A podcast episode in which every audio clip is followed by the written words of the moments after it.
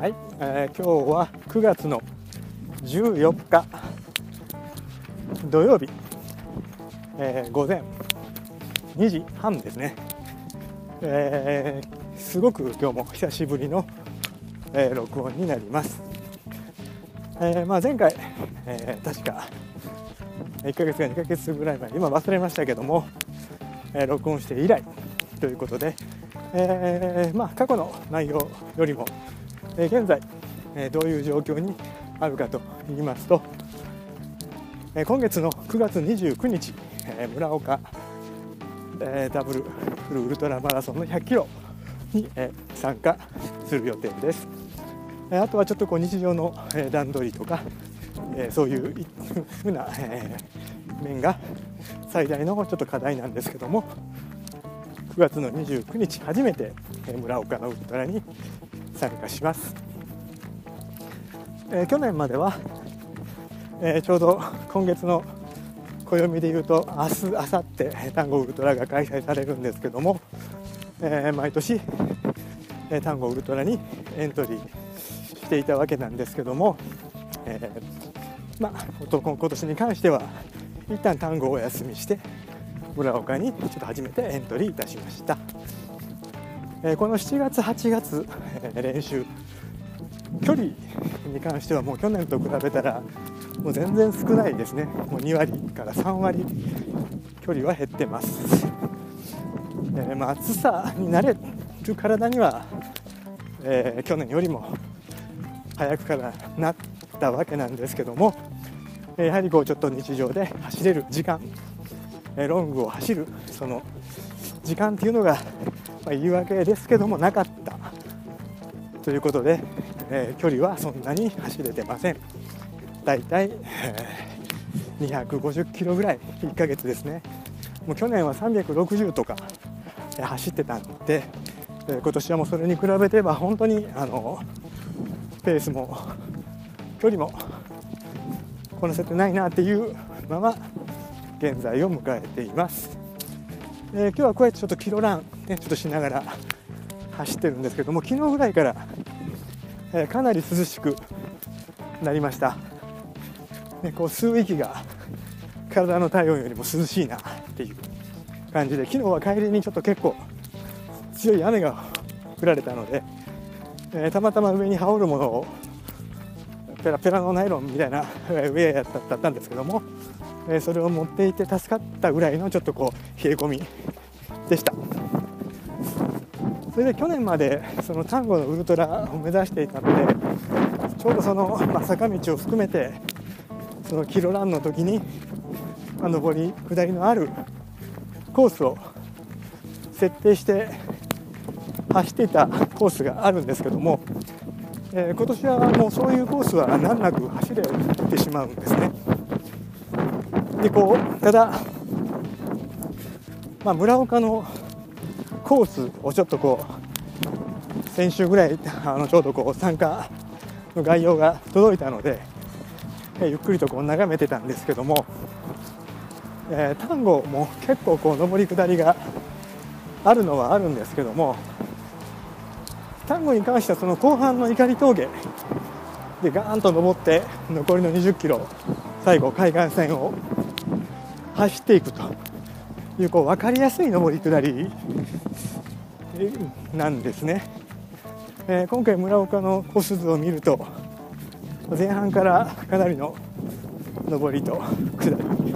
何回も言いますけどもその後50キロぐらいをてっぺんにドカーンと登って降りてでまた上りと下りが続くと、えー、やはりこう封筒に書かれてたように、えー、山岳マラソンという言葉がぴったりのコースだなと思いました。でまあその当日ね走るシューズはビブラムの KSO のエボということでこれは変わりません、えー、去年の単語、えー、今年のスイート。で去年の大阪マラソンではそれで、えー、パーソナルベスト PB、え出たのでまあそれで村岡も走ろうかなとは思っています、まあ、あと補給に関しても単語とスイートと単語と全く同じように、まあ、マグオンとその他蛍光補水液、まあ、粉で持ってあとは結構エイドが充実してるような、まあ、ブログを結構拝見させていただいたので、え、できるだけ持ち物を少なくしてその上り下りの上りでの体への負荷を減らして下りでも足を温存できればとは軽く思っています、えー、まあこの程度のねちょっとこの走り込みとか練習で、えー、村岡がね簡単に完走できるなんていうことは全く思っていません、えー、初めてのコースそれはまあ前日受付、えー、当日朝スタートまでの段取り、えー、そういうのも含めてかなりの、えー、プレッシャーを感じているし、え14時間後にゴールして帰りのバスはもうギリギリにゴールするともう20分とか30分後にバスが出発してしまうので絶対にそれには間に合わないと、えー、仕事もあるので帰れないと絶対困るので、まあ、そういうところとかあとは、まあ、レース中、ね、気温天気、えー、そういうのも含めて、えー、直前にいろいろと考えを深めてから、えー、村岡。臨みたいなと思っています、えー、地理的な場所もちょっとよく分かってない。八北高原スキー場、ねまあ、昔スキーねよく八方とか志賀高原とか、え、ダイナランドとか結構行ってたんですけども、えー、一番近いんですよ。八北って行ったことがなくてその村岡がどこでその開催されるのかっていう地理的な場所もあまりきっちり把握してないような状態、えー、ちょっとこんな状態じゃもう乾燥する以前の問題だなということでちょっとこう集中力を高めていきたいなと思っています。で今回ねその、まあ、村岡ウルトラマラソンの方からいろいろ概要が届いたわけなんですけども、えー、その中にお守りが入ってましたね。それからその地元の子どもたちからの応援メッセージ。も非常にこれは嬉しかったですね。勇気づけられるというかもう絶対に参加したいなって思うし楽しんで走って楽しんでゴール迎えてまた来年からも、ね、参加できればいいかなとは思っています。まあ、年に2回ウルトラを出るっていうのは、まあ、自分なりには決めてはいるんですけども、えー、なかなかその日常の変化とか段取りとかその辺が、えー、結構、ね、難しい時期もあるので、まあ、特に来年スイートとか丹後とか村岡とかになると、ね、特に丹後と村岡って、まあ、2週間、はい、しかアイデアはね空いてないので、えー、そういうのを連続で走るっていうのもちょっとこうチャレンジする 価値はあってもだまあそんなに効果があるのかちょっと疑問なので優先順位をつけながら、まあ、自分でね自主コースっていうことで、えー、その100マイルというのを前回録音はしてるんですけどももう概要はもう自分なりには完全にできているのであとはいつするかっていうだけの話なので、まあ、ちょうどえー、もし、えー、無事に今時間とかね休みが取れれば11月ねチャレンジをしてもいいかなとは思ってるんですけどもまあ場合によっては年を越して来年になるかもしれません、まあ、まずはその目先のね村岡に向けて、えー、一つ一つちょっとこう自分なりに気分と、えー、体もね腸内管理、まあ、体内のね内臓の管理と疲労を抜いていくっていうコンディショニングもしながら、えー、今週の今月の末を迎えて、まあ、無事に乾燥して日常に滞りなく戻れればなと思っていますまあほとんどねその現地にいる時間の労力よりももうそれ以外の日常のまあ労力労力というかねまあ趣味楽しみ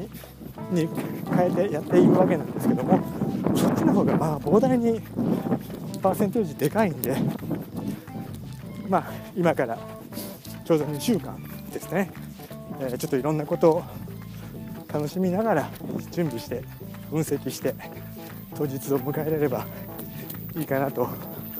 思っています、えー、なかなかあのコースを見てるとちょっとこうメリハリをよくよく考えていかないと。結構最後きついかなと、えー、最初の50キロが肝心かな。であのー、一番てっぺんから約70キロまで続くフラットな道なのか下っているのかずっと下りのね、まあ、標高が下がっていく、まあ、あそこでいかにタイムを足を疲労せずに稼ぐか。で最後の30キロ、まあ、これも上り下り結構きついと思います見てると、まあ、そこでレースができればいいかなと、えー、単語と違ってもう中盤で結構足に来る人は来るんじゃないかなっていうコースですね。で後半最後の20キロ、まあ、メリハリがあるって言えばメリハリがあるんですけども、えー、闇雲に先が見えないままやると痛い目に遭いそうなので、えー、ちょっとこう楽しんで走れるように工夫をあと2週間したいと思います。それから先のことはねまた改めて考えたいと思います。まあとりあえず、えー、外れるか当たるかは